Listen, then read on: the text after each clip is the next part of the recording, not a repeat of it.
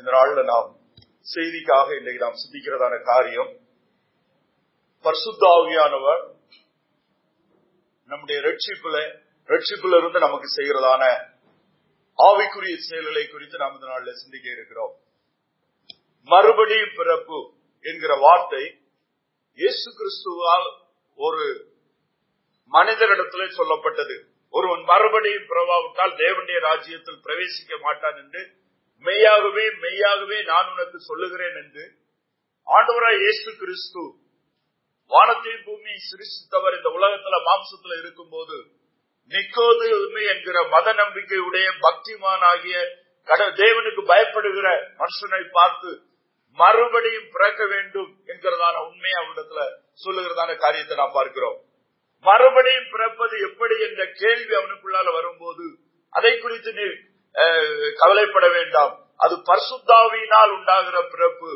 அது தேவ ஆவியானவரால் நடக்கிற பிறப்பு. காற்று இன்னிடத்திலிருந்து இன்னிடத்துல வர வீசுகிறது என்று நீ அறியாது இருக்கிறது போல அதை குறித்து நீ அறிய மாட்டாய் என்று சொன்ன ஆண்டவராய் இயேசு கிறிஸ்து அந்த மறுபடியும் பிறப்பிற்கு அவன் என்ன செய்ய வேண்டும் என்பதை அவன் என்ன செய்ய வேண்டும்? அப்போது தேவன் தேவ ஆவியானவர் என்ன செய்கிறார் என்பதை குறித்து நிக்கோதேமகிடத்துல தெளிவாக சொன்னார். மறுபடியும் பிறப்பதற்கு அவன் செய்ய வேண்டியது. தேவன் அனுப்பின அவருடைய குமாரனாகிய இயேசு கிறிஸ்துவை விசுவாசத்தை ஏற்றுக்கொள்வதே என்பதை நிக்கோதேமுக்கு வெளிப்படுத்தினார். நிக்கோதேம் இடத்தில் ஆண்டவர் சொன்னாரு தேவன் தன்னுடைய ஒரே பெயரான குமாரனை விசுவாசிக்கிறவன் எவனோ அவன் கெட்டு போகாமல் நித்திய ஜீவனை அடையும்படிக்கு அவரை தந்தரில் இவ்வளவாய் உலகத்தில் அன்பு கூர்ந்தார் என்று யோவான் மூன்றாவது அதிகாரம் பதினாறாவது வசனத்துல நிக்கோதேம் இடத்துல ஆண்டவராய் இயேசு கிறிஸ்து சொன்ன காரியம் தான் சொன்ன வார்த்தை தான் அது. முதலாவது அவனிடத்தில் ஆரம்பித்தது ஒருவன் மறுபடியும் பிறவாவிட்டால் தேவனுடைய ராஜ்யத்தில் பிரவேசிக்க மாட்டான் என்று. மறுபடியும் பிறப்பது என்ன என்று கேட்கும் போது அது ஆவியினால் உண்டாகிற பிறப்பு என்று சொன்னாரு. அந்த ஆவியினால் உண்டாகிற பிறப்பிற்கு நிக்கோதயம் என்ன செய்ய வேண்டும் என்பதற்கு என்ன செய்ய வேண்டும் என்றால் அவன் இயேசு கிறிஸ்துவை தேவனாக இயேசு கிறிஸ்துவை தன்னுடைய பாவத்திற்கு மறிக்கிற ரட்சகராக விசுவாசித்து ஏற்றுக்கொள்ள வேண்டும் என்கிற உண்மையை அவனிடத்துல தெளிவாக சொல்லுகிறதான காரியத்தை நாம் பார்க்கிறோம். இந்த நாளில நாம் சிந்திக்கிற காரியமே பரிசுத்தாவியானவர் நம்மிலே ரட்சிப்பிலிருந்து தொடர்ந்து செய்கிறதான காரியங்கள். கொலோசையர் இரண்டாவது அதிகாரம் பதிமூன்று பதினான்கு பதினைந்து வசனங்களை நாம் எடுத்து வாசிப்போம். கொலோசையர் இரண்டாவது அதிகாரம் பதிமூன்று பதினான்கு பதினைந்து வசனங்கள். ஒருவர் வாசிக்கலாம்.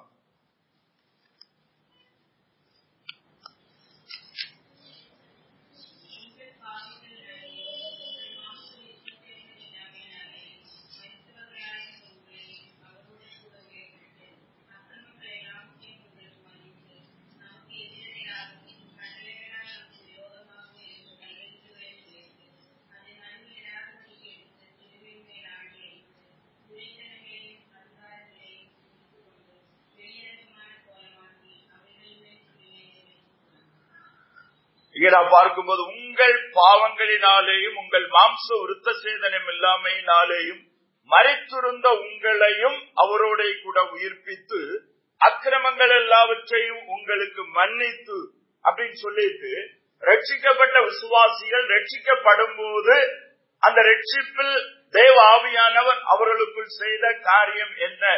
அவர்கள் உயிர்ப்பிக்கப்பட்டார்கள்.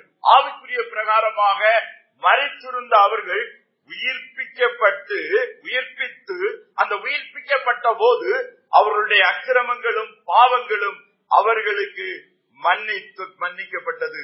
அவருடைய அக்கிரமங்கள் எல்லாவற்றையும் மன்னித்து என்று சொல்லுகிறாரு. ஒரு ஒரு சைட்ல பார்க்கும்போது அவர்கள் ஆவியினால் உயிர்ப்பிக்கப்படுகிறார்கள். அப்போது அவர்களுடைய பாவங்கள் அவர்களுக்கு மன்னிக்கப்படுகிறது. இது சைமல்டேனியஸ்லி அவங்க கிறிஸ்துவில் வரும்போது ஆவியானவர் உட்பட்டவங்க ஜீவன் உருவாகிறது. அங்கே பாவ மன்னிப்பு அவர்களுக்கு உண்டாகிறது என்பதை குறித்ததான காரியத்தை உண்டாயிற்று என்பதை. ஏனென்றால் இது விசுவாசிகளிடத்துல சொன்னது. உங்கள் பாவங்களினாலேயும் உங்கள் மாம்ச விருத்த சேதனம் இல்லாமையினாலேயும் மறித்திருந்த உங்களை உயிர்ப்பித்து அவரோட கூட உயிர்ப்பித்து. சோ இது இதுதான் அந்த மறுபடியும் பிறப்போடு பிறக்கும் போது ஆவியினால் பிறக்கும் போது பரிசுத்தாவியானவரால் உண்டாகிறதான உயிர்ப்பிப்பு என்பதை நம்ம பார்க்கிறோம். எபேசிய ரெண்டு ஐந்துலயும் நாம் இதை பார்க்க முடியும். எபேசியர்கள் நிரூபம்? இரண்டாவது அதிகாரம் ஐந்தாவது வசனம்.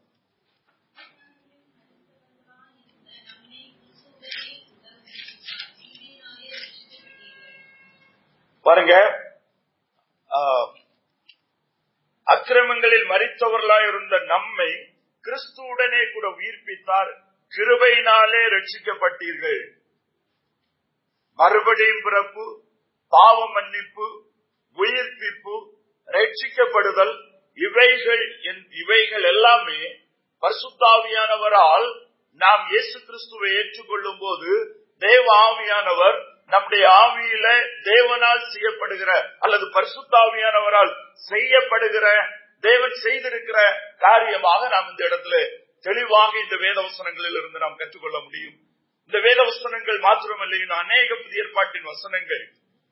நாம் இவ்விதமாக மறுபடியும் பிறக்கிற என்கிற அந்த ரட்சிப்புக்குள்ளால் வரும்போது நாம் உயிர்ப்பிக்கப்பட்டு தேவ ஆவிக்கு உட்பட்டவர்களாகி ஆவிக்குரிய சகல ஆசீர்வாதத்துக்குள்ளாலும் நாம் கடந்து வருகிறோம் என்பதை நாம் பார்க்க முடியும். ரெண்டு குருந்தியர் ஐந்தாவது அதிகாரம் நாலு ஐந்து வசனங்கள்.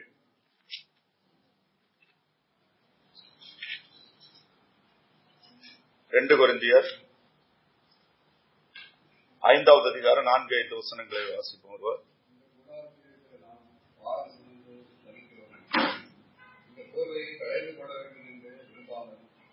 மரணமானது கோவை நம்மை ஆயத்தப்படுத்துகிற தேவனை ஆவியின் இங்க பார்க்கும்போது இதற்கு நம்மை ஆயத்தப்படுத்துகிறவர் தேவனே ஆவி என்னும் அச்சாரத்தை நமக்கு தந்தவரும் அவரே.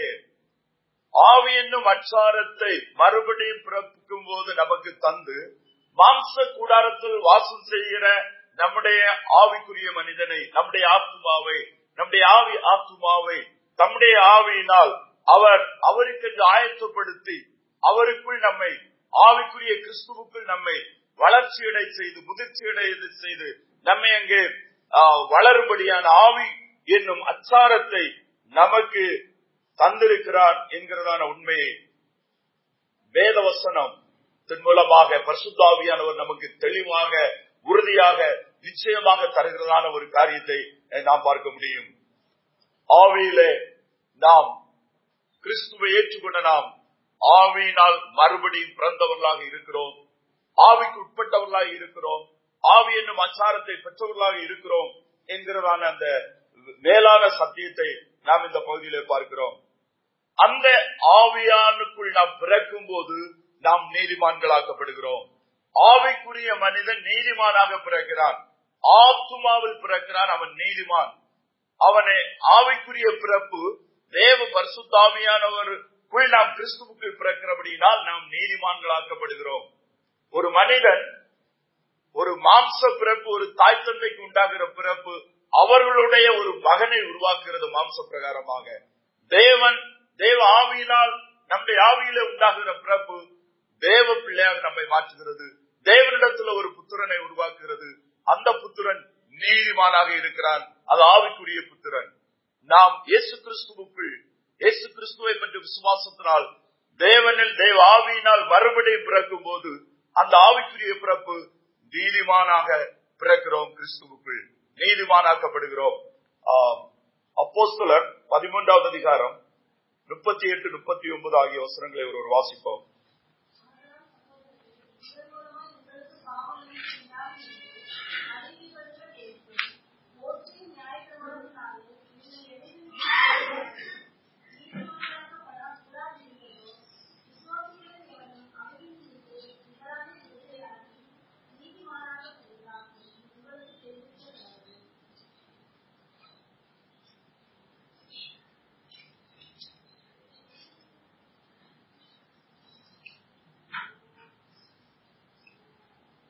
ஒரு முறை கூட அந்த வசனத்தை வாசிப்போம்.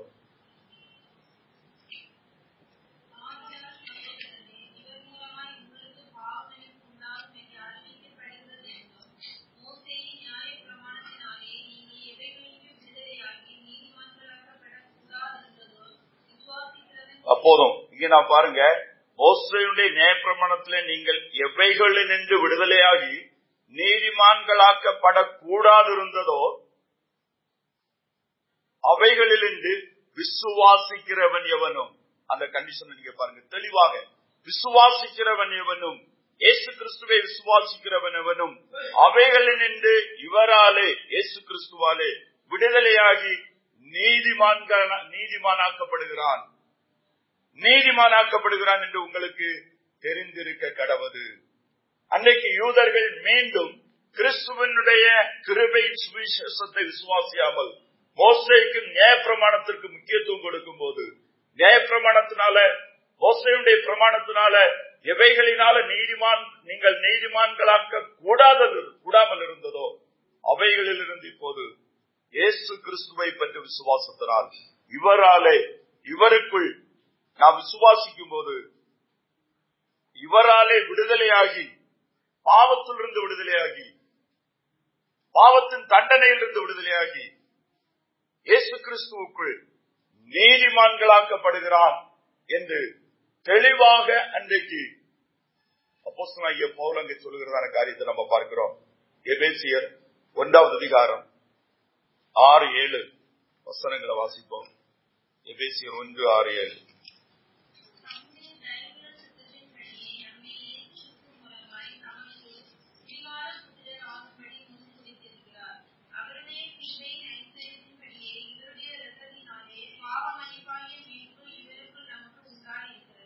பாருங்க தம்முடைய தயவுள்ள சித்தத்தின்படியே நம்மை இயேசு கிறிஸ்துவின் மூலமாய் தமக்கு சுவிகார புத்திரராகும்படி முன்குறித்திருக்கிறார்.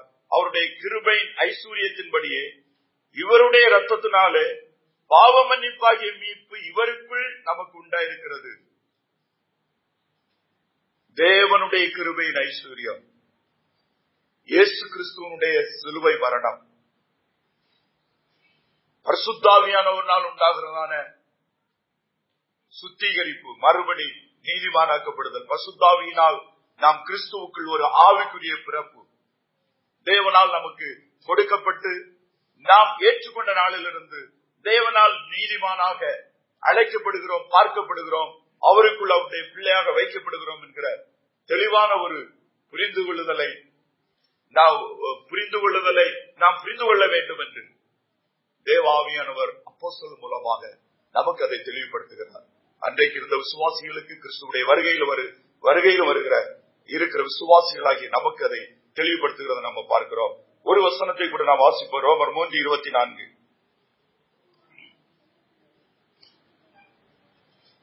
ரோமர் மூன்று இருபத்தி நான்கு.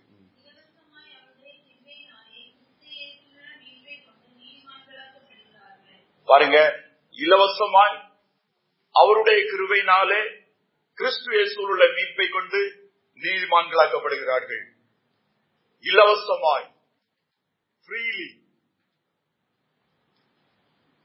கிறிஸ்து மீட்பை கொண்டு. அவருடைய கிருபையினாலே கிறிஸ்து மீட்பை கொண்டு நீதிமான்களாக்கப்படுகிறார்கள். இயேசு கிறிஸ்துவை விசுவாசத்தை ஏற்றுக்கொள்ளும் போது பசுத்தாவியானவர் விசுவாசிக்கிறவர்களை நீதிமானாக்குகிறார். இதுதான் மறுபடியும் பிறப்பு. ஆவியினால் பிறப்பு. நாம் நீதிமானாக்கள் நீதிமானாக்கப்பட்டு நீதிமானால் பார்க்கப்பட்டு அவருடைய பிள்ளைகளாக நித்திய ஜீவனுக்கு உரியவர்களாக ரட்சிப்பை சுதந்திரித்து உன்னதத்துக்குரியவர்களாக நாம் அந்த வாழ்க்கைக்கு நாம் வழிநடத்தப்பட்டுக் கொண்டிருக்கிறோம். இது தேவன் தம்முடைய கிருவையினால் அவரை விசுவாசிக்கும் போது தேவன் நமக்குள்ளால செய்கிற அற்புதமான ஆச்சரியமான ஒரு வல்லமையான செயலாக இருக்கிறது.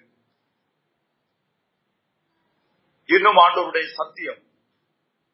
பசுத்தாவியானவர் தம்முடைய வசனத்தின் சத்தியத்தின் மூலமாக தேவ ஆவியானவர் நீதிமானாக்கி ஆவிக்குள் நம்மை வைத்திருக்கிறதான ஆவிக்குரிய செயல்களை நமக்கு தெளிவாக சொல்லுகிறது நம்ம பார்க்கிறோம். ரெண்டு குருந்திய நான்காவது அதிகாரம் மூன்றிலிருந்து ஆறு வரை உள்ள வசனங்களை வாசிப்போம். ரெண்டு குருந்திய நான்காவது அதிகாரம் மூன்றிலிருந்து ஆறு வரை உள்ள அவசரங்கள்.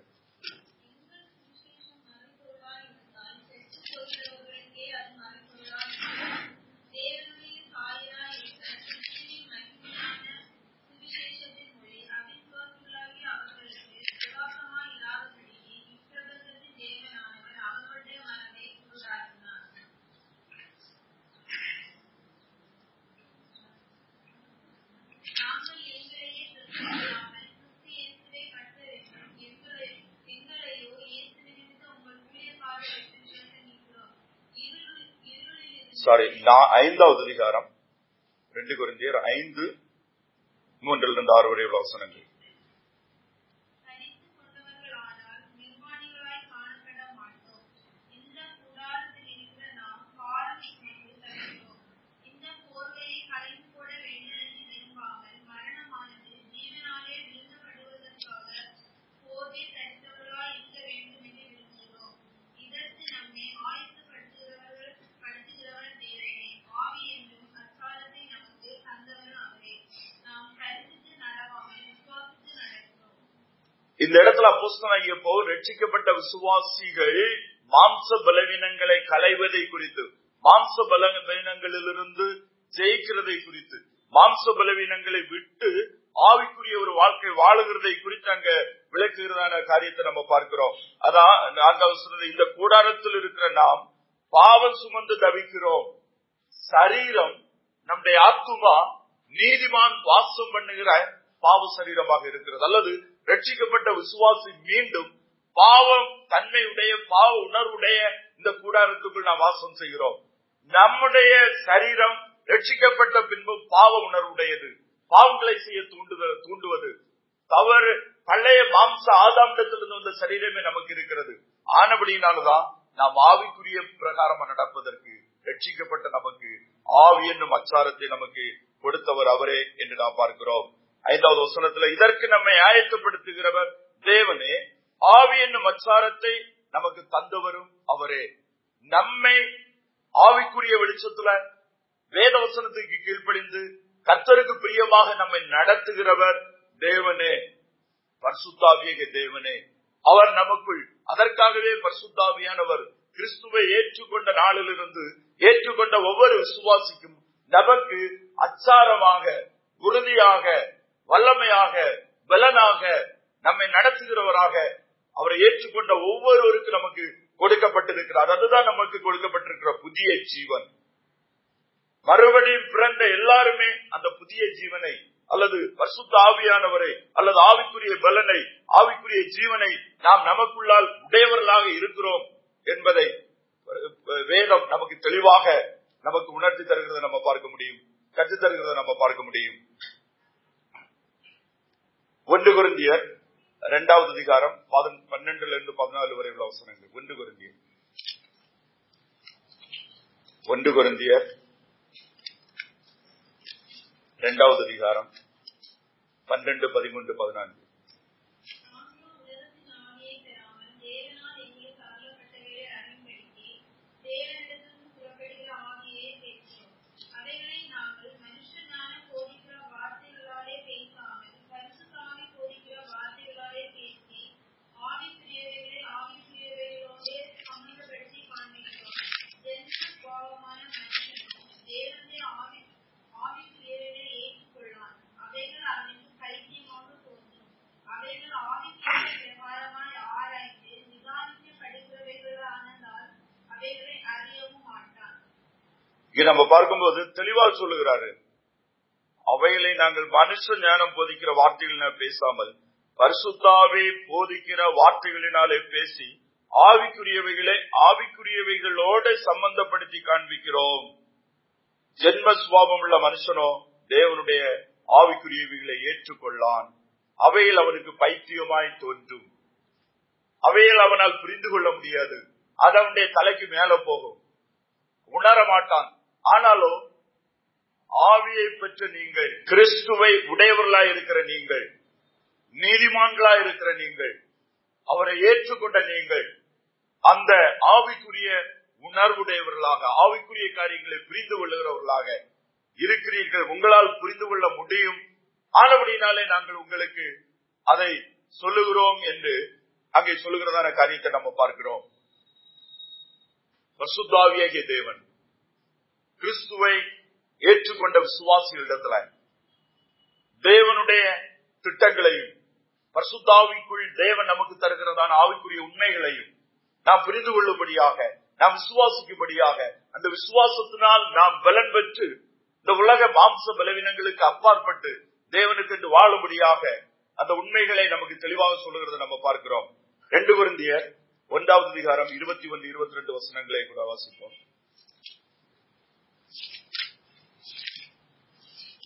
ரெண்டு இருபத்தி மூன்று அவர் நம்மை முத்திரித்து நம்முடைய இருதயங்களை ஆவியிலும் அச்சாரத்தையும் கொடுத்திருக்கிறார். மேலும் நான் உங்களை தப்பவிடும் படிக்கு இதுவரைக்கும் பொரிந்து பட்டணத்துக்கு வராதிருக்கிறேன் என்று என் ஆத்மாவின் பேரில் தேவனையே சாட்சியாக கூறுகிறேன்.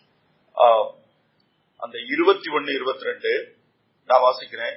உங்களோட எங்களையும் கிறிஸ்துவுக்குள் ஸ்திரப்படுத்தி நம்மை அபிஷேகம் பண்ணினவர் தேவனே. அவன் நம்மை முத்திரித்து தம்முடைய இரு நம்முடைய இருதயங்களில் ஆவி என்னும் அச்சாரத்தையும் கொடுத்திருக்கிறார் என்று நாம் பார்க்கிறோம். உங்களோட கூட எங்களையும் கிறிஸ்துவுக்குள் ஸ்திரப்படுத்தி நம்மை அபிஷேகம் பண்ணினவர் தேவனே என்று பவுல் சொல்லும்போது அப்போஸ்தலர்களாக இருந்தாலும் சரி விசுவாசிகளாக இருந்தாலும் சரி யூதர்களாக இருந்தாலும் சரி கிரேக்கர்களாக இருந்தாலும் சரி புறஜாதிகளாக இருந்தாலும் சரி மாம்ச பிரகாரமாக எப்படிப்பட்டவர்களாக இருந்தாலும் சரி இயேசு கிறிஸ்துவில் விசுவாசத்தில் வரும்போது கிறிஸ்துவுக்குள் மறுபடியும் பிறக்கும் போது பரிசுத்தாவியானவர் உங்களோடு கூட எங்களை ஸ்திரப்படுத்தி இந்த ஸ்பிரிச்சுவல் ஆவிக்குரிய நிலைப்பாடு எல்லாருக்குமே ஒன்று அடிப்படையில. ஊழியத்தின் நிலைமையில சில வித்தியாசங்கள் இருக்கிறது ஊழிய பொறுப்புகள்ல. ஆனா ஆவி ரட்சிப்பின் அடிப்படையில ஆவிக்குரிய தகுதிகள் ஒன்றா இருக்கிறதை நாம் புரிந்து கொள்ள முடியும். ஏனென்றால் அப்போஸ்தல அழைப்பு வேற போதக அழைப்பு வேற உதவிக்காரருடைய அழைப்பு வேற விசுவாசிகளுடைய அழைப்பு செயலின் அடிப்படையில வித்தியாசமா இருக்கிறது. ஆவிக்குரிய வரங்களின் அடிப்படையில வித்தியாசமா இருக்கிறது. ஆனால் ஆவிக்குரிய அடிப்படை நிலைப்பாடு மறுபடியும் பிறந்து கிறிஸ்துவுக்குள் இருக்கிற தகுதியின் அடிப்படையில எல்லாருமே கிறிஸ்துவுக்குள் ஒன்றா இருக்கிறோம். ஒரே கிறிஸ்துவுக்குள் ஒரே ஆவியினாலே ஒரே அபிஷேகத்துக்கு உட்பட்டவர்களாக ஆவிக்கு உட்பட்டவர்களாக மறுபடியும் பிறந்த ஒவ்வொருவரும் நீதிமான்களாக. நீதிமான்கள் என்கிற அந்த தகுதி எல்லாருக்குமே ஒன்று அது பர்த் ஆவிக்குரிய பிறப்பின் உரிமை. அழைப்பு ஊழியத்தின் அடிப்படையில் அப்போஸ்தலர்கள் என்பது வேற. ஆனால் அடிப்படை ரட்சிப்பின் அடிப்படையில பவுலும் பேதுருவும் விசுவாசிகளும் கிறிஸ்துடைய வருகை வரையிலும் விசுவாசிக்கிற எந்த நாட்டில் உள்ள எப்படிப்பட்ட எந்த பெரிய பாவத்திலிருந்து மனம் திரும்பி இயேசுவை ஏற்றுக்கொண்டாலும் அல்லது நல்லவர்களா இருந்து இயேசு கிறிஸ்துடைய சுவிசேஷத்தில் வந்தாலும் ஆவிக்குரிய அந்த தகுதியானது ஒன்றாய் ஒன்றாய் இருக்கிறதை ஒன்றாய் இருக்கிறதை வேத நமக்கு தெளிவாக கற்றுத் தருகிறதை நாம் வேதத்துல நம்ம பார்க்கிறோம். ஆண்டவராய் இயேசு கிறிஸ்துவை ரட்சகராக ஏற்றுக்கொண்டவர்கள். அந்த ஏற்றுக்கொண்ட அந்த விசுவாசத்துக்குள்ளாலதான் விசுவாசம் தான் மறுபடியும் பிறப்பு. ஆவியினால் உண்டாகிற பிறப்பு. அப்போது நீதிமான்களாக்கப்படுகிறோம். மரணத்தை விட்டு ஜீ- ஜீவனுக்கு உட்படுகிறோம்.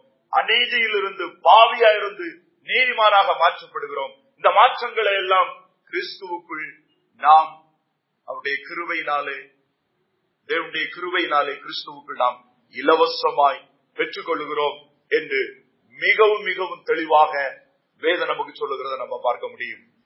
புதிய ஏற்பாட்டுல இயேசு கிறிஸ்துவின் மூலமாகவும் அப்போ மூலமாகவும் நமக்கு வெளிப்படுத்தப்பட்டிருக்கிறதான ஆவிக்குரிய தகுதிகள் ஆவிக்குரிய பலன்கள் வல்லமைகள் ஆவிக்குரிய ஆ, தாளந்துகள் ஆவிக்குரிய வரங்கள் பழைய ஏற்பாட்டின் காலத்துல கொடுக்கப்படவில்லை. ஆனால் பர்சுத்தாவியானவர் கொடுக்கப்படுவதை குறித்து பழைய ஏற்பாட்டிலும் அங்கே சொல்லப்பட்டிருந்த நம்ம பார்க்க முடியும். எஸ்ஏகியல் முப்பத்தி ஆறாவது அதிகாரம் இருபத்தி ஆறு இருபத்தி ஏழு வசனங்கள் ஒரு வாசிப்போம்.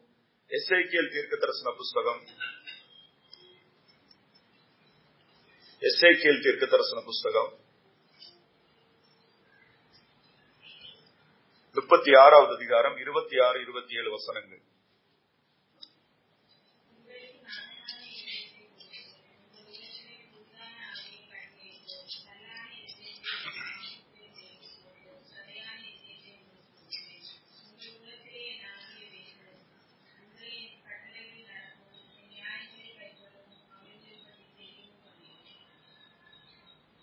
இங்க நீங்க பாத்தீங்கன்னு சொன்னா உங்களுக்கு தவமான இருதயத்தை கொடுத்து உங்கள் உள்ளத்திலே புதிதான ஆவியை கட்டளையிட்டு கல்லான இருதயத்தை உங்கள் மாம்சத்திலிருந்து எடுத்து போட்டு சதையான இருதயத்தை உங்களுக்கு கொடுப்பேன்.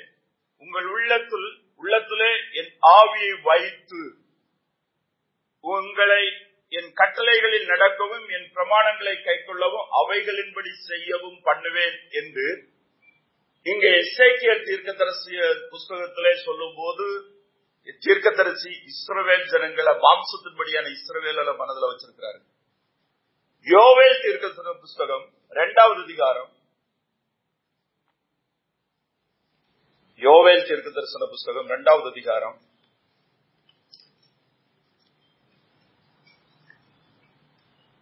இருபத்தி ஒன்று இருபத்தி ரெண்டு வசனங்களை ஒரு வாசிப்போம்.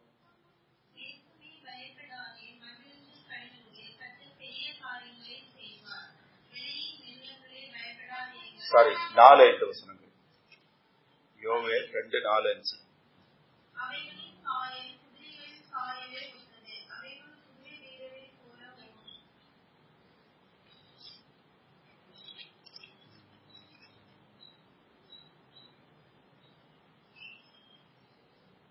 யோவேல் தீர்க்க தரிசனம் இருபத்தி எட்டு இருபத்தி ஒன்பது. இரண்டாவது அதிகாரம் இருபத்தி எட்டு இருபத்தி ஒன்பது வசனம்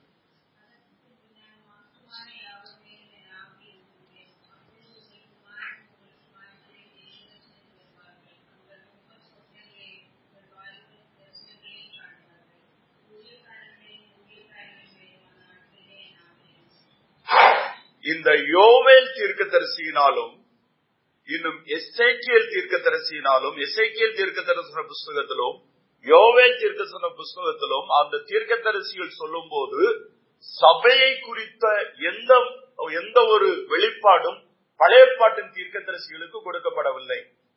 பேதுரு தன்னுடைய நிருபத்தை எழுதும் போது அழகா சொல்லுகிறாரு பழைய பாட்டின் தீர்க்க தரிசிகளுக்கு மறைக்கப்பட்டிருந்த இந்த ரகசியத்தை இப்பொழுது அவர் நமக்கு வெளிப்படுத்தி இருக்கிறார் அப்படின்னு சொல்லிட்டு. அதே போல் அப்போஸ்தனாகிய பவுல் இந்த ரகசியத்தை நான் வெளிப்படுத்தும் ஸ்லாக்கியத்தை தேவனத்திலிருந்து பெற்றுக்கொண்டேன் என்று எபேசியன் மூன்றாவது அதிகாரத்தில் சொல்லுகிறத பார்க்க முடியும். அது எந்த ரகசியம் என்று சொல்லும் போது சபையை குறித்த சத்தியம் சபையின் காலம். எஸ்ஐக்கியல் தீர்க்கதரிசி யோவேல் தீர்க்கதரிசி ஆகிய இந்த தீர்க்கதரிசிகள் பர்சுத்தாவியான ஒரு கொடுக்கப்படுவதை குறித்தும் அவர் உள்ளத்துல உங்களுடைய உள்ளத்துல வந்து வாசம் செய்து வாசல் செய்வார் என்றும் புதிதான ஆவி உங்களுக்கு கட்டளிடுவேன் என்று சொல்வது மாம்சமான இஸ்ரவேலர்களுக்கு. யோவேல் தீர்க்கத்தரசி மாம்சமான யாவர் மேலும் தேவனுடைய ஆவியை ஊற்றுவேன் என்று சொன்னது மாம்சமான யூதர்களுக்கு. சபைக்கு அல்ல. புதிய பாட்டின் சபைக்கு அல்ல. ஏனென்றால் மாம்சமான யூதர்கள் அந்த யோவேல் திருக்க தரிசனம் முப்பத்தாறாவது அதிகாரம் இசைல் தீர்க்கதை பார்க்கும்போது அவர்கள் ரட்சகராகிய தேவனை ஏற்றுக்கொண்டு ராஜ்யம் கொடுக்கப்பட்டு ராஜ்யத்திலே அவர்கள் பிரவேசிக்கிறதான அந்த வேலை இஸ்ரவேல் இஸ்ரவேலுக்கு அவர்கள் ரட்சகரை ஏற்றுக்கொண்டு ஆயிரம் வருஷம் அரசாட்சிக்குள் பிரவேசிக்கும் போது மாம்சத்தில் பிரவேசிக்கிற யூதர்கள் தேவனுடைய ஆவியை பெற்று அந்த ஆயிரம் வருஷ பிரவேசிப்பார்கள். ஆனாலும் சபையின் காலத்துல விசுவாசிகளுக்கு மாத்திரம். ஆனால் யூதர்கள் ராஜ்யத்துல பிரவேசிக்கும் போது மாம்சமான யாவருக்கும் இந்த நாட்கள்ல கிறிஸ்து உலகத்துல இருக்கும்போது அவரை விசுவாசிக்கிறவர்களுக்கு கொடுக்கப்படுகிற பரிசுத்தாவியானவர். அவரை பெற்று விசுவாசிக்கிறவர் பெற்றுக் கொள்ளுகிற பசுத்தாவையானவரை குறித்து இயேசு கிறிஸ்து சொன்னார். அது வந்து இஸ்ரவேலர்களுக்கு அல்ல ரோமர்களுக்கு அல்ல புறஜாதியர்களுக்கு அல்ல விசுவாசிக்கிற யாவருக்கும் யூதனானாலும் கிரேக்கனானாலும் புறஜாதியானாலும் கிறிஸ்து இயேசுவை விசுவாசத்தை ஏற்றுக்கொண்டு மறுபடியும் பிறக்கிறவன் பெற்றுக் கொள்ளுகிற ஆவி. ஆனால் யோவேல் தீர்க்க தரிசனத்தில் சொல்லப்பட்டதும் எஸ்ஐடிஎல் சொல்லப்பட்டதும் மாம்சமான எல்லாருக்கும். அந்தி கிறிஸ்துவனுடைய ஆட்சி முடிஞ்சு உபத்திரவ காலம் முடிஞ்சு கிறிஸ்துவனுடைய ரகசிய வருகைக்கு பின் வெளிப்படையாக இந்த உலகத்துல வரும்போது அவிசுவாசிகள் எல்லாம் அழிக்கப்பட்டு கிறிஸ்துவை தேவகுமார் ரட்சகராக ஏற்றுக்கொண்டவர்கள் மாத்திர மாம்சத்தின்படி ஆயிர அரசாட்சிக்குள்ளான கிருவையின் காலம் முடிந்து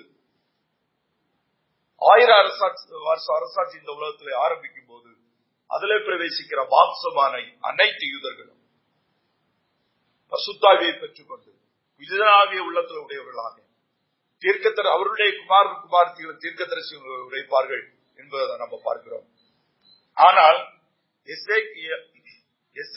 எஸ்ஐகேல் தீர்க்கத்தரசி சொன்னத பேதுரு அப்போஸ்தலர் இரண்டாவது அதிகாரத்துல பசுத்தாமியானவர் கொடுக்கப்பட்ட பின்பு அவர் அந்த தீர்க்க யோவேல் தீர்க்கத்தரசி சொன்னத அங்க விசுவாசிகளுக்கு ஞாபகப்படுத்துகிறத நம்ம பார்க்கிறோம். யோவேல் தீர்க்கதரிசி உரைத்தபடி மாம்சமான யாவர் மேலும் தேவனுடைய ஆவியை ஊற்றுவேன் என்று சொன்னார் என்கிற காரியத்தை அப்போஸ்தலனாகிய பேதரும் அங்க நினைவுபடுத்துகிறார். ஏனென்றால் இதுவரையிலும் மாம்சமானவர்கள் பர்சுத்தாவியானவரை நிரந்தரமாக தங்கியிருக்கும்படி பெற்றுக் கொள்ளவில்லை பழைய ஏற்பாட்டில் பரிசுத்தாவியானவர் கொடுக்கப்பட்டார். தீர்க்கதரிசிகளுக்கு கொடுக்கப்பட்டார். தேவனால் அழைக்கப்பட்ட ஊழியக்காரர்களுக்கு கொடுக்கப்பட்டார். அந்த பணி முடியும் போது எடுத்துக்கொள்ளப்பட்டார். பாவம் செய்யும் போது எடுத்துக்கொள்ளப்பட்டார். நிரந்தரமாக மாம்சமான சரீரத்தில் பரிசுத்தாவியன் வாசம் பண்ணவில்லை. நிரந்தரமாக மாம்சமான சரீரத்தில் ஒரு வாசம் பண்ணுகிறது குறித்து ஆண்டவராய் இயேசு கிறிஸ்து சொன்னார். அதற்கு முன்பாக தீர்க்கதரிசிகள் இஸ்ரவேலுக்கு எதிர்காலத்தில் நடக்கும் என்று சொல்லியிருந்தாங்க. ஆண்டவராய் இயேசு கிறிஸ்து உலகத்துல வந்து கிருபையை குறித்தும் சபையை குறித்த சத்தியத்தை கிறிஸ்து தான் வெளிப்படுத்தினார். அது பழையற்பாட்டின் தீர்க்க தரிசிகளுக்கு அது வெளிப்படுத்தப்படவில்லை. அது தீர்க்க தரிசனமாக சொல்லப்பட்டிருக்கிறது சபை குறித்து. மறைத்து சொல்லப்பட்டிருக்கிறது. அதை வெளிப்படையாக இயேசு கிறிஸ்து சொல்லுறாங்க இயேசு கிறிஸ்துவும் அப்போஸ்தலர்களும் அதை குறித்து சொல்லுகிறாங்க. ஆண்டவராய் இயேசு கிறிஸ்து சொன்னபடி ஆண்டவராய் இயேசு கிறிஸ்து சிலுவையில மறித்து அடக்கம் பண்ணப்பட்டு உயிரோடு எழும்பு எழும்புற பின்பு மகிமைப்பட்ட பின்பு பரிசுத்தாவியானோர் கொடுக்கப்பட்டார் பெற்றுக் கொண்டார்கள். அடையாளங்களோடு பெற்றுக் கொண்டார்கள். அப்போது விசுவாசியாதவர்கள் இது என்ன ஆச்சரியம் என்று நிற்கும் போது ஆச்சரியப்பட்டு நிற்கும் போது ஆண்டவராய் இயேசு கிறிஸ்து சொன்ன வார்த்தையின்படி அடையாளங்கள் அற்புதம் நடந்த போது எருசலேமில் குடிகள் எல்லாம் கூடி அந்த மேல் வீட்டறையை சுற்றி நிற்கும் போது பேதுரு எழுப்பி அவங்களுக்கு சொல்லும் போது யோவேல் தீர்க்கத்தரசி சொன்னதை அங்க நினைவு கூறுகிறாரு. அந்த வார்த்தையை அங்க கொண்டு வருகிறாரு. மாம்சத்திலே பசுத்தாவியை பெற்றுக் கொள்கிற காலம் வரும் என்று பல ஏற்பாட்டில் சொல்லப்பட்டிருக்கிறது என்று சொன்னார். ஆனாலும் பேதுரு அதை சொன்னாலும் கடைசியாக பசுத்தாவியானவரை கொடுக்கும் வரம் பசுத்தாவியானவரை கொடுக்கும் அதிகாரம் இயேசு கிறிஸ்துவிடத்தில் இருக்கிறது அவரை நீங்கள் மனம் திரும்பி பாவம் மன்னிப்பு கண்டு அவரை விசுவாசித்து ஏற்றுக்கொண்டால் பரிசுத்தாவியின் வரத்தை பெறுவீர்கள் அப்படின்னு சொல்லிட்டு சொல்லும் போது மனம் திரும்பி ஏற்றுக்கொண்டவர்கள் பரிசுத்தாவின் வரத்தை பெற்றுக் கொண்டார்கள் ஞானஸ்நானம் பெற்றார்கள் மூவாயிரம் பேர் சபையில சேர்த்துக் கொள்ளப்பட்டார்கள். அந்த நாளிலிருந்து விசுவாசிகள் பரிசுத்தாவியை பெற்றுக் கொண்டார்களே தவிர மாம்சமான யாவர் மேலும் பரிசுத்தாவி கொடுக்கப்படவில்லை. ஆனபடினாலதான் அதை புதிய ஏற்பாட்டின் சத்தியத்தின் அடிப்படையில யோவேல் தீர்க்கதரிசி சொன்னது தீர்க்க தரிசி சொன்னதனுடைய பார்சியல் ஃபுல்பில்மெண்ட் அப்படின்னு சொல்லுவாங்க. அதை ஒரு பகுதி நிறைவேறினது. முழுவதுமான அந்த தீர்க்க தரிசனம் இனி சபை எடுத்துக்கொள்ளப்பட்ட பின்பு யூதர்களுடைய ராஜ்யம் ஸ்தாபிக்கும் போது மாம்சமான யாவர் மேலும் ஆயிரம் வருஷ அரசாட்சியில் பிரவேசிக்கிற எல்லா யூதர்களும் பர்சுத்தாவியை பெற்றுக் கொள்வார்கள் என்பதுதான் அந்த சத்தியத்துடைய நிறைவேறுதல். அப்போது மாம்சமான யாவர் மேலும் தேவன் தம்முடைய ஆவியை பொழிந்தருள்வார். இந்த காலகட்டத்தில் கிறிஸ்துடைய வருகை வரையிலும் மனம் திரும்பி ஆண்டவராக இயேசு கிறிஸ்துவை ரட்சகராக ஆண்டவராக ஏற்றுக்கொள்ளுகிற ஒவ்வொருவனும் பரிசுத்தாவியை பெற்றுக் கொள்வான் ஏற்றுக்கொள்ளும் போது பெற்றுக் கொள்வான் விசுவாசிக்கிறவன் பெற்றுக் கொள்ளுகிற ஆவி அவரை ஏற்றுக்கொள்ளுகிறவனுக்கு தேவன் கொடுக்கிற ஆவி பரிசுத்தாவியானவர் மாம்சமான யாவரும் இந்த காலத்துல பரிசுத்தாவியை பெற்றுக் கொள்ள முடியாது. ஆனால் மாம்சத்தில் இருக்கிறவன் யாரா இருந்தாலும் பெற்றுக் கொள்ள முடியும். இயேசு கிறிஸ்துவிடத்தில் வரும்போது மனந்திருப்பை பாவ மன்னிப்பை பெற்றுக் கொள்ளும் போது மறுபடி பிறக்கும் போது நீதிமானாக மாற்றப்படும் போது பரிசுத்தாவியை பெற்றுக் கொள்கிறான். இன்னைக்கு அநேகர் இந்த நாட்கள்ல பரிசுத்தாவியை பெற்றுக் கொள்வதும் அந்த பந்தயோஸ்தை போல அடையாளம் தேவை என்றும் யோவேல் தீர்க்கதரிசி சொன்ன வார்த்தையும் அதற்கு அதற்கு அதோடு இணைத்து சொல்லுகிறத நம்ம பார்க்க முடியும். யோவேல் தீர்க்கதரிசி சொன்னது பந்தயோஸ்தை நாளிலே நிறைவேறினால் அது நிறைவேறுகிறது தேவனுடைய சித்தமானால். பசுத்தாவியை பெற்றுக் கொள்வதற்கு இயேசு கிறிஸ்துவை ஏற்றுக்கொள்ள வேண்டிய அவசியம் இல்லை ஏனென்றால் மாம்சமான யாவரும் பரிசுத்தாவியை பெற்றுக் கொள்ள வேண்டும். மாம்சமான யாவரும் பரிசுத்தாவியை பெற்றுக் கொள்ள வேண்டும். அந்த நாளிலும் பரிசுத்தாவியை மாம்சமான எவரும் பெற்றுக் கொள்ளவில்லை இந்த நாள் வரையிலும் எந்த காலகட்டம் எந்த சூழ்நிலையிலும் மாம்சமான யாவரும் பெற்றுக் கொள்ளவில்லை விசுவாசித்து மனம் திரும்பி அவரை ஏற்றுக்கொண்டவர்கள் மாத்திரமே பரிசுத்தாயை பெற்றுக் கொண்டார்கள் எஸ்ஐக்கியல் தீர்க்க தரிசனத்தையும் யோவல் தீர்க்க தரிசனம் அந்த வா- அந்த அதிகாரங்களை பார்க்கும்போது ஆண்டு இயேசு கிறிஸ்து யூதருடைய கடைசி காலம் ஆயிர வருஷ அரசாட்சி அவருடைய ராஜ்யம் ஸ்தாபிக்கப்படுகிறது. ரட்சகராகிய தேவன் இந்த உலகத்துல ராஜாவாக இருந்து ஆளுகை செய்கிற அந்த காலத்தை குறித்து பேசுகிறார். சபையினுடைய காலம் இன்றைக்குடைய ரட்சிப்பு இன்றைக்கு நாம் பெற்றுக் கொள்கிற பரிசுத்தாவியானுடைய வரங்கள் இன்றைக்கு நாம் பரிசுத்தாவியினாலே நடத்தப்படுகிற காரியங்கள் கிறிஸ்துவின் மூலமாகவும் அப்போஸ்தலர் மூலமாகவும் தான் நமக்கு வெளிப்படுத்தப்பட்டது. ஆனபடினாலதான் சபையினுடைய உபதேசம் கிறிஸ்து அப்போஸ்தலருடைய உபதேசம் கிறிஸ்து மூளைக்கல் அப்போஸ்தலருடைய அஸ்திவாரம் அதற்கு மேல நாம் கட்டப்பட்டு வருகிறோம். இதுதான் சபை இதுதான் சபையினுடைய கால உபதேசம். இன்றைக்கு நாம் சபையில இருக்கிறோம். மனம் திரும்பி ஆண்டவராக இயேசு கிறிஸ்துவை இரட்சகராக ஏற்றுக்கொண்ட ஒவ்வொருவரும் விசுவாசத்தை ஏற்றுக்கொண்ட போதே பர்சுத்தாவியை நாம் பெற்றுக் கொண்டவர்களாக நீதிமான் நாக்கப்பட்டவர்களாக நீதிக்கு உட்பட்டவர்களாக தேவனுடைய ராஜ்யத்திற்கு சொந்தக்காரர்களாக அவருடைய பிள்ளைகளாக அவரால் அபிஷேகிக்கப்பட்டவர்களாக அவரால் அவருக்குள் முத்துரை போடப்பட்டவர்களாக அவருக்கென்று நாம் வைக்கப்பட்டிருக்கிறோம். இது தேவனுடைய கிருபையின் வெளிப்பாடு. இது தேவனுடைய கிருபையினுடைய ஐஸ்வர்யம். நம்முடைய எந்த கிரிகளினாலும் அல்ல. எந்த தகுதியினாலும் அல்ல. தேவனுடைய கிருபையின் ஐஸ்வர்யத்தினுடைய வெளிப்பாடு இன்னைக்கு மனம் திரும்பி ஏற்றுக்கொண்ட ஒவ்வொருவரும் அவருக்குள் நிறைவான ஆவியை பெற்று அவருக்கு உட்பட்டவர்களாக நீதிமான்களாக அவருக்கென்று பாதுகாக்கப்பட்டு அவருடைய ஆவியினால் வழிநடத்தப்படுவது தேவனுடைய உன்னதமான பாக்கியம் அது உன்னதமான அற்புதமான சாக்கியம் என்பதை நாம் தெளிவாகவே தெளிவாக நமக்கு கற்றுத்தருகிறது. எபேசியர் ஒன்றாவது அதிகாரம் பதிமூன்று பதினான்கு வசனங்களை ஒருவர் வாசிப்போம் ஒன்றாவது அதிகாரம் பதிமூன்று பதினான்கு வசனங்கள்.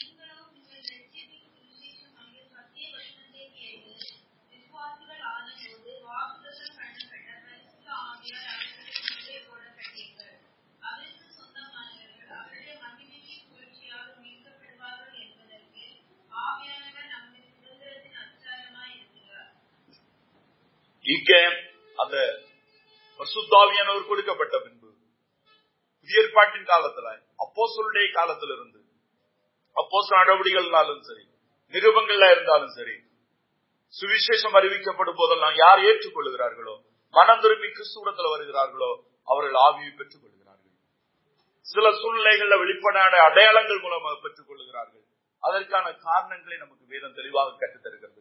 சில நேரம் எல்லா நேரங்களிலும் அப்படி பெற்றுக் கொள்ளவில்லை வெளிப்படையான அடையாளங்கள் ரட்சிப்பு இருக்க வேண்டும் என்பது அவசியம் இல்லை வேத வசனத்தின் மூலமாக ஆவியானவர் நமக்கு அதை வெளிப்படுத்துகிறார். மன மனம் திரும்பி ஏற்றுக்கொள்ளும் போது ரட்சிக்கப்படுகிறவன் அது ஆவியின்குள் தான் மறந்து அவன் ஏற்றுக்கொள்ளுவதே ஆவியின் சந்தோஷத்தை ரட்சிப்பின் சந்தோஷத்தை அவன் அனுபவிக்கிறான். அவன் அவனுடைய மனம் இருதயம் கத்தருக்குள் வெளிச்சப்பட்டு இருள் நீங்கி வெளிச்சப்படுகிறது.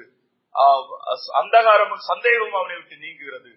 ரட்சிக்கப்பட்டவன் வேதவசன வெளிச்சத்துல அதை தெளிவாக உணர்ந்து கொள்கிறான். இங்க நான் பார்க்கிறோம் நீங்களும் உங்கள் ரட்சிப்பின் சுவிசேஷமாகிய சத்திய வசனத்தை கேட்டு விசுவாசிகள் ஆன போது வாக்கு பண்ணப்பட்ட பரிசுத்தாவியினால் அவருக்குள் முத்திரை போடப்பட்டீர்கள். பதினாலாவது வசனம் ரொம்ப முக்கியமானது. அவருக்கு சொந்தமானவர்கள் அவருடைய மகிமைக்கு புகழ்ச்சியாக மீட்கப்படுவார்கள் என்பதற்கு ஆவியானவர் நம்முடைய சுதந்திரத்தின் அச்சாரமாயிருக்கிறார். இருக்கிறார் இருக்கிறார் இந்த அச்சாரமாய் பரிசுத்தாவியான ஒரு அச்சாரமாய் இருக்கிறார் என்கிற வார்த்தை புதிய ஏற்பாட்டுல மூன்று நான்கு இடங்கள்ல எல்லா இடங்களிலும் பரிசுத்தாவியானவர் நமக்கு அந்த அதிகாரம் கொடுத்து பாதுகாக்கிற முத்திரைக்காக பிரிக்க முடியாத ஒரு முத்திரையை நமக்கு முத்திரையாக நம்முடைய ஆத்மாவை அவர் தனக்கென்று வைத்திருக்கிறார் என்று பரிசுத்தாவியானுடைய வல்லமை எவ்வளவு அதிகமோ அவ்வளவு நம்முடைய ஆத்மாவுடைய நிச்சயம் உறுதி ரட்சிப்பின் உறுதி அதை சார்ந்து இருக்கிறது என்பதை தான் இந்த அச்சாரம் என்கிற வார்த்தை நமக்கு வெளிப்படுத்துகிறதாக இருக்கிறது. இன்றைக்கு பரிசுத்தாவியை பெற்றுக் கொள்வது எல்லாமே அடையாளம் தான் என்று சொல்வது வேதத்துல எந்த இடத்துல நீங்க பார்க்க முடியாது. பசுத்தாவியை பெற்றுக் கொள்ளும் போது அடையாளங்கள் கொடுக்கப்பட்டிருக்கிறது வேதத்துல பார்க்க முடியும். பசுத்தாவியை பெற்றுக் கொள்வது அடையாளம் கட்டாயம் தேவை என்பது வேதத்துல இல்லவே இல்லை. ஏனென்றால் அப்போ அப்போஸ்தலருடைய காலத்திலும் அநேகர் ஏற்றுக்கொள்ளும் போது வெளிப்படையாக இல்லாமல் அவருடைய உள்ளத்துல ஆவியின் உணர்வுனால மனம் திரும்பி அவங்க ஏற்றுக்கொள்ளும் போது பரிசுத்தாயை பெற்றுக் கொண்டார்கள் அப்போ சிலர் இரண்டாவது அதிகாரத்திலே மூவாயிரம் பேர் பரிசுத்தாவியை பெற்றுக் கொண்ட போது அவர்களுக்கு எந்த அடையாளமும் கொடுக்கப்படவில்லை. இன்னும் அப்போ எட்டாவது அதிகாரத்துல எத்தியோப்பிய மந்திரியினுடைய ரட்சிப்புல அதை தெளிவாக நம்ம கண்டுகொள்ள முடியும்.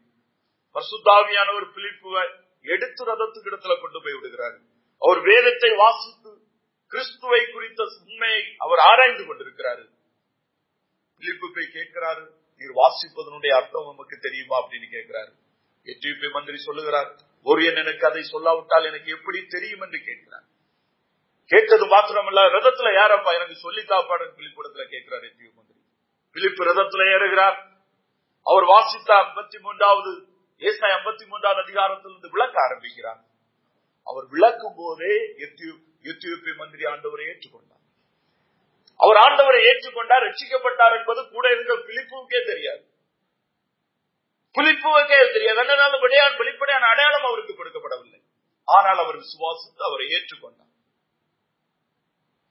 எத்தியோப்பிய மந்திரி பிலிப்புடத்துல ஞானஸ்நானம் கேட்கிறாரு. ஏனென்றால் இயேசு கிறிஸ்துவை ஏற்றுக்கொண்டவர்கள் ஞானஸ்நானம் பெற்றுக் கொள்கிறார் என்பதை அவர் எருசலேமில் தெரிந்து கொண்டார். எருசலேமில் இருக்கும்போது அறிந்து கொண்டார். ஆனால் இவருக்கு அந்த ஆவிக்குரிய வெளிச்சம் இல்லை. இப்போது பிலிப்பு மூலமாக அந்த வெளிச்சத்தை பெற்றுக் கொண்டார். ஏசாயா சொல்லுகிறது இயேசு கிறிஸ்துவை குறித்துதான். கல்வாரி சிலுவையிலே மறித்தது உண்மையான ரட்சகர் தான். மனிதனுடைய பாவ மன்னிப்புக்கு அவர் ஒப்புக் கொடுக்கப்பட்டவர். அவரை ஏற்றுக்கொள்கிறதுனால் பாவ மன்னிப்பு உண்டு என்பதை பிலிப்பு சொல்லும் போது அவர் உள்ளத்துல விசுவாசத்தை ஏற்றுக்கொண்டார். பிலிப்புவே அறியவில்லை. எத்தியோப்பிய மந்திரி எனக்கு ஞானஸ்நானம் வேண்டும் என்று கேட்கிறார் தண்ணீர் இருக்கிறதப்ப எனக்கு ஞானஸ்நானம் தான் பிலிப்பு ஆச்சரியப்படுகிறான். பிலிப்பு கேட்கிறான் ஞானஸ்நானம் தான் தாரே நீ விசுவாசித்தான் நான் உனக்கு எனக்கு செய்யறேன் ஞானஸ்நானம் நான் உனக்கு தருகிறேன் தடை இல்லை. நீ விசுவாசிக்கிறாயா? அதுக்கப்புறம் தான் பிலிப்பு சொல்றான் எத்தியோப்பிய மந்திரி சொல்லுகிறான் விசுவாசிக்கிறேன் அப்படின்னு சொல்லிட்டு. பிலிப்பு இறங்க சொல்லும் முன்னாலே எத்தியோப்பிய மந்திரி சாடி இறங்கியாச்சு. வேதம் சொல்லுது அவன் ரதத்தை விட்டு இறங்கி உடனே பிலிப்பு கூட போறது. அப்போ எத்தியோப்பிய மந்திரி ஞானஸ்நானத்தை பற்றி தெளிவா இருந்திருந்தா சுவாசிக்கிறவர்கள் ஞானஸ்நானம் எடுக்கிறாங்க கொடுக்கறாங்க. பட் ஆனா என்ன விசுவாசம்? அவனுக்கு அது புரியல. அந்த புரிதலை அவனுக்கு அவன் உண்மையான இதயத்தோடு தேடுகிறான். அதற்காக தான் தேவ பரிசுத்தாவியானவர் எத்தியோப்பிய மந்திரி பிலிப்பு கொண்டு அவனுடைய ரதத்துக்கு முன்னால பின்னால விடுகிறார் பிலிப்பு பேசுகிறான் எத்தியோப்பிய மந்திரி கேட்கிறான். பரிசுத்தாவியானவர் வசனத்தின் மூலம் உள்ளமத்தில் உணர்கிறாரு. அவன் மனம் திரும்பி ஏற்றுக்கொள்கிறான் விசுவாசிக்கிறான் அவன் ரட்சிக்கப்படுகிறான் ஞானஸ்நானத்தை பெற்றுக் கொள்கிறான் இவ்விதமாக மறுபடியும் பிறப்பு விசுவாசத்தின் மூலமாக. அந்த விசுவாசம் வேத வசனத்தை கேட்டு வருகிற விசுவாசம். வேத வசனத்தை கேட்டு வருகிற விசுவாசம். விசுவாசம் கேள்வியினாலே வரும் கேள்வி தேவனுடைய வார்த்தையினாலே வரும். வேத வசனம் இல்லாத விசுவாசம் விசுவாசம் இல்லை இதை அநேகர் விசுவாசிக்கிறோம் என்று சொல்லுகிறாங்க இயேசு கிறிஸ்துவை. ஆனால் அவர்கள் சொல்லுகிறது அவங்களுடைய வாழ்க்கையில் நடந்த சில சம்பவங்கள் அல்லது அவர்கள் கண்ட சில தரிசனங்கள் அல்லது அவங்களுக்கு தேவன் செய்தார் என்று நினைக்கிற சில காரியங்கள். தேவன் நல்லோர் மேலும் புல்லோர் மேலும் மழையை பெய்ய பண்ணுகிறார். கிறிஸ்துவை அறியாதவர் அந்தகார இருளில் இருக்கிறவங்க தேவனை பகைக்கிறவங்களும் தங்களுடைய வாழ்க்கையில் அநேக காரியங்களை அனுபவித்துக் கொண்டிருக்கிறாங்க. அவங்க எல்லாம் ரட்சிக்கப்பட்டார்கள் என்பதற்கு அர்த்தம் அல்ல ஒருவேளை இயேசு கிறிஸ்துவனுடைய நாமத்தினாலேயே சில காரியங்கள் நடந்திருந்தாலும் அது ரட்சிப்பினுடைய காரியம் அல்ல ரட்சிக்கப்பட வேண்டுமானால் உன்னுடைய உள்ளத்துல வேதவசம் என்கிற சுவிசேஷ விதை விதைந்து விழுந்திருக்க வேண்டும். விதை விதைக்காம் விதை இல்லாம ஆவியானவர் முளைக்க பண்ண மாட்டார். ரட்சிப்பின் சுவிசேஷமாகிய வசனம் உள்ளத்துல நீ கேட்ட உள்ளத்துல விழலேண்டா உன்னுடைய ஆத்மா ஆவியில விழலேண்டா பரிசுத்தாவியானவர் செயல்பட முடியாது. ஏனென்றால் அழியாத வித்தாகி வேத வசனத்தின் மூலமாக மறுபடியும் ஜெனிப்பிக்கப்பட்டவர்கள் என்று பேதுரு சொல்லுகிறார். வசனம் இல்லாத ரட்சிப்பு இல்லை வசனம் இல்லாத ரட்சிப்பு இல்லை சுவிசேஷ வசனம் வேதத்திலிருந்து பிரசங்கிக்கப்பட்டு கேட்டு அது அவன் தேடி அவன் சுவா அவன் வாஞ்சியோடு எடுக்கும் போது வசனமும் ஆவியானவரும் உள்ள போய் ஜீவனை கொடுத்து அவனை உயிர்ப்பிக்கிற தேவனாக இருக்கிறான் விசுவாசம் கேள்வினாலே வரும். கேள்வி தேவனுடைய வார்த்தையினாலே வரும். இனி அநேகருக்கு வந்து சுவிசேஷத்தின் அடிப்படையிலான தேவனுடைய வார்த்தைக்கு மாறான சுவிசேஷம் பிரசங்கிக்கப்படுகிறது. அது கிறிஸ்துவின் நாமத்தினாலே பிரசங்கிக்கப்படுகிறது. அப்படிப்பட்டவர்கள் சபிக்கப்பட்டவர்களாக இருப்பார்கள் என்று அப்போஸ்தனாகிய பவுல் மூலமாக பரிசுத்தாவியானவர் சொன்னார். கலாத்து சபைக்கு தன்னுடைய நிருபத்தை எழுதும் போது அப்போஸ்தலர் உலகத்துல இருக்கும் போதே தேவனுடைய தெளிவான சுவிசேஷத்திற்கு மாறான சுவிசேஷம் பிரசங்கிக்கப்பட்டது. கிறிஸ்துவின் சிலுவை வண்ணத்தையும் வீத்தெழுதலை தவிர வேறொரு சுவிசேஷம் பிரசங்கித்தார்கள். அற்புதத்தை பிரசங்கித்தாங்க. நியாயப்பிரமாணத்தை பிரசங்கித்தாங்க. நல்லொழுக்கத்தை போதித்தாங்க. பேதரும் மிகவும் ஆவிக்குட்பட்டு பவுல் வேதனையோடு சொன்னாரு. இந்த சுவிசேஷத்தை அல்லாமல் வேறொரு சுவிசேஷத்தை. நானாவது வானத்திலிருந்து ஒரு வந்த ஒரு தூதனாவது பிரசங்கித்தால் அவன் எப்படிப்பட்டவனா இருப்பான் சபிக்கப்பட்டவனா இருப்பான் கலாத்தியர் ஒன்று ஆறு. லெட் பி என்கிற வார்த்தை புதிய ஏற்பாட்டுல கடுமையாக வேற எந்த இடத்திலையும் உரைக்கப்படவில்லை. இப்படிப்பட்ட கடுமையான ஒரு வார்த்தை புதிய ஏற்பாட்டுல வேற எந்த இடத்திலையும் எந்த காரியத்துக்கும் சொல்ல விடல புதிய பாவம் செய்தவர்களிடத்துக்கு பார்த்து கூட இப்படிப்பட்ட ஒரு கடுமையான வார்த்தையை பரிசுத்தாவியானவர் மூலமாக அப்போ சொல்லவில்லை. ஆனால் சுவிசேஷம் மாற்றி பிரசங்கித்த போது கிறிஸ்துவனுடைய சிலுவை மன்னம் வீழ்த்துள்ளதை தவிர இனி ஒரு வார்த்தை இனி ஒரு சுவிசேஷம் அங்கு பிரசங்கிக்கப்பட்ட போது மனிதனுக்கு கேட்பதற்கு இனிமையா இருக்கும். மனிதனுக்கு கேட்பதற்கு விருப்பமா இருக்கும். ஏனென்றால் கத்தர் ஆசீர்வாதத்தை தருகிறான் என்றால் இன்றைக்கு அது எல்லாருக்குமே தேவை. எல்லாருக்குமே அது விருப்பமா தான் இருக்கும். கத்தர் ஆசீர்வாதத்தை தருகிறாரா? தருகிறார். அதுல எந்த சந்தேகமும் இல்லை. கர்த்தர் தான் ஆசீர்வாதங்களை தருகிறார். நன்மையான எந்த ஈவும் ஜோதிகளின் திராவிடத்தில் தான் வருகிறது. அதுல எந்த சந்தேகமும் இல்லை. ஆனால் நாம் மனிதர் ரட்சிக்கப்படும்படியாக நமக்கு பிரசங்கிக்கும்படியாக தேவனால் நமக்கு கொடுக்கப்பட்ட சுவிசேஷம். இயேசு கிறிஸ்துவனுடைய சிலுவை வண்ணம் உயிர்த்தது ஏனென்றால் அது கேட்கிறவர்களுக்கு விசுவாசிக்கிறவர்களுக்கு ரட்சிப்புண்டாக அது தேவ பலனாய் இருக்கிறது தேவ வல்லமையா இருக்கிறது என்று வேதம் தெளிவாக சொல்லுகிறது. அவன் விசுவாசத்தை ஏற்றுக்கொள்ளும் போது பர்சுத்தாவியை பெற்றுக் கொள்கிறான் பர்சுத்தாவியை பூரணமாய் பெற்றுக் கொள்கிறான் ஏனென்றால் விசுவாசிக்கிறவனுக்கு பரிசுத்தாவியானவரை கொடுக்கப்பட வேண்டும் என்பது பெந்தேவோசினாலிருந்து தேவ சுத்தம். விசுவாசிக்கிற எவனும் பெந்தேவோசினாலிருந்து கிறிஸ்துடைய வருகை வரையிலும் மனம் இயேசு கிறிஸ்துவை ஏற்றுக்கொள்ளும் போது பரிசுத்தாயை பெற்றுக் கொள்ள வேண்டும் என்பதுதான் தேவனுடைய சித்தம். அதைத்தான் ஆண்டவராய் இயேசு கிறிஸ்து சொன்னாரு. சமாரியஸ்தர் இடத்துல சொல்லும் போதும் நான் கொடுக்கும் தண்ணீரை குடிக்கிறவனுக்கு ஒரு காலம் நாகம் உண்டாகும் சொன்னார்.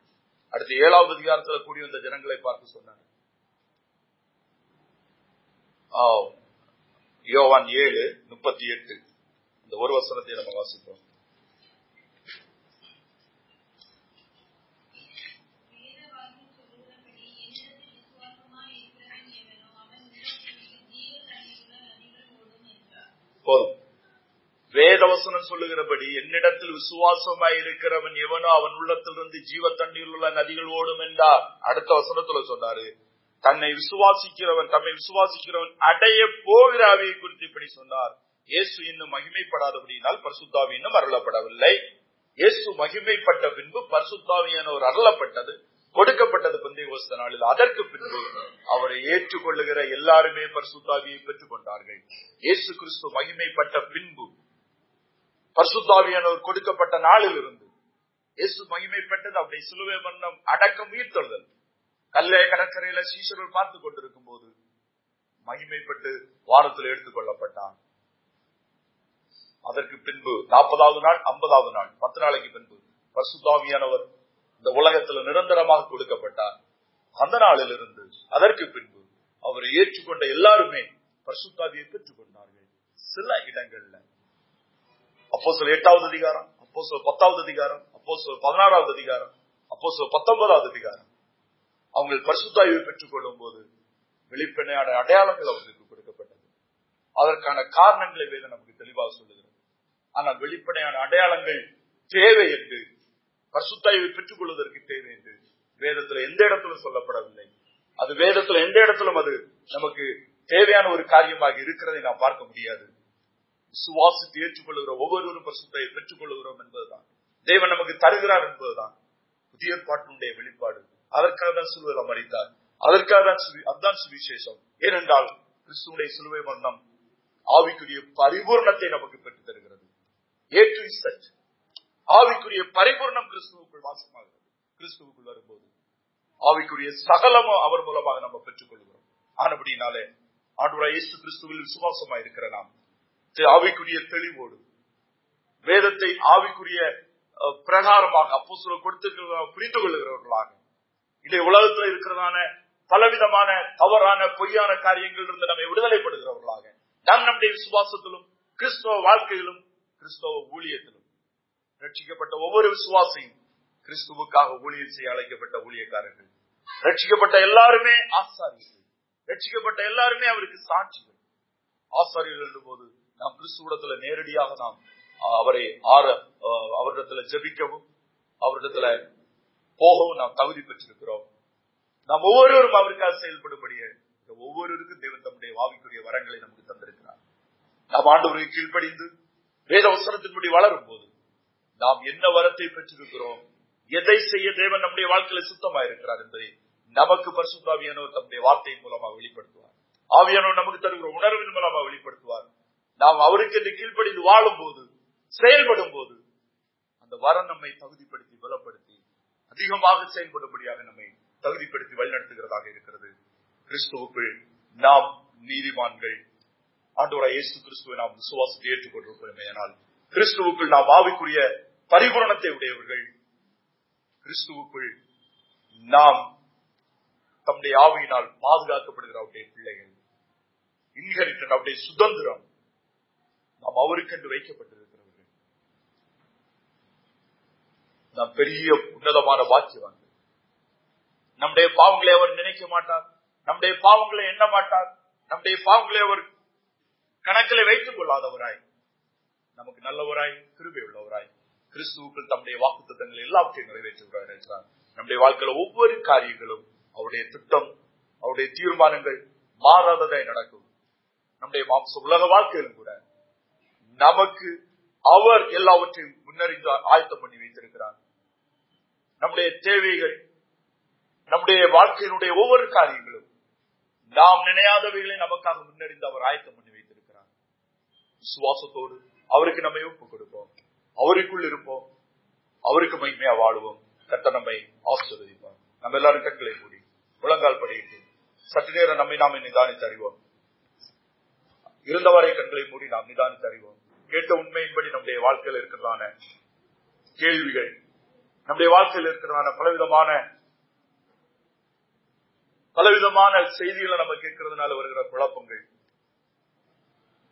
கிறிஸ்துவை குறித்தும் கிறிஸ்துவனுடைய அடிப்படை சத்தியங்களை குறித்தும் பசுத்தாவியானவரை குறித்தும் நமக்கு இருக்கிற ஆவிக்குரிய பலன்களை குறித்தும் தகுதிகளை குறித்தும்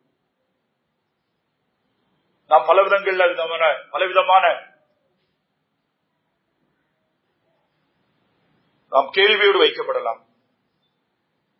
அல்லது பலவிதமான சந்தேகங்கள் குழப்பங்கள் நமக்கு இருக்கலாம். பரிசுத்தமே தான் நம்மை தெளிவுபடுத்துகிறது. அப்போஸ்தலுடைய கிறிஸ்துவ அப்போஸ்தலுடைய உபதேசம் சபைக்கு மிகவும் தெளிவாக இருக்கிறது. அதை நாம் புரிந்து கொள்வோம் ஆண்டவருக்கு நம்மை ஒப்பு கொடுப்போம் எல்லாரும் கட்டளை மூடி சற்று நேரம் நம்மை நிதானி தறிந்து ஆண்டவருக்கு நன்றி செலுத்துவோம். சில உண்மைகள் நாம் புரிந்து கொண்டோமே என்றால் அதற்காக தேவனை ஸ்தோத்தரிப்போம். நன்றி செலுத்துவோம் ஸ்தோத்தரிப்போம்.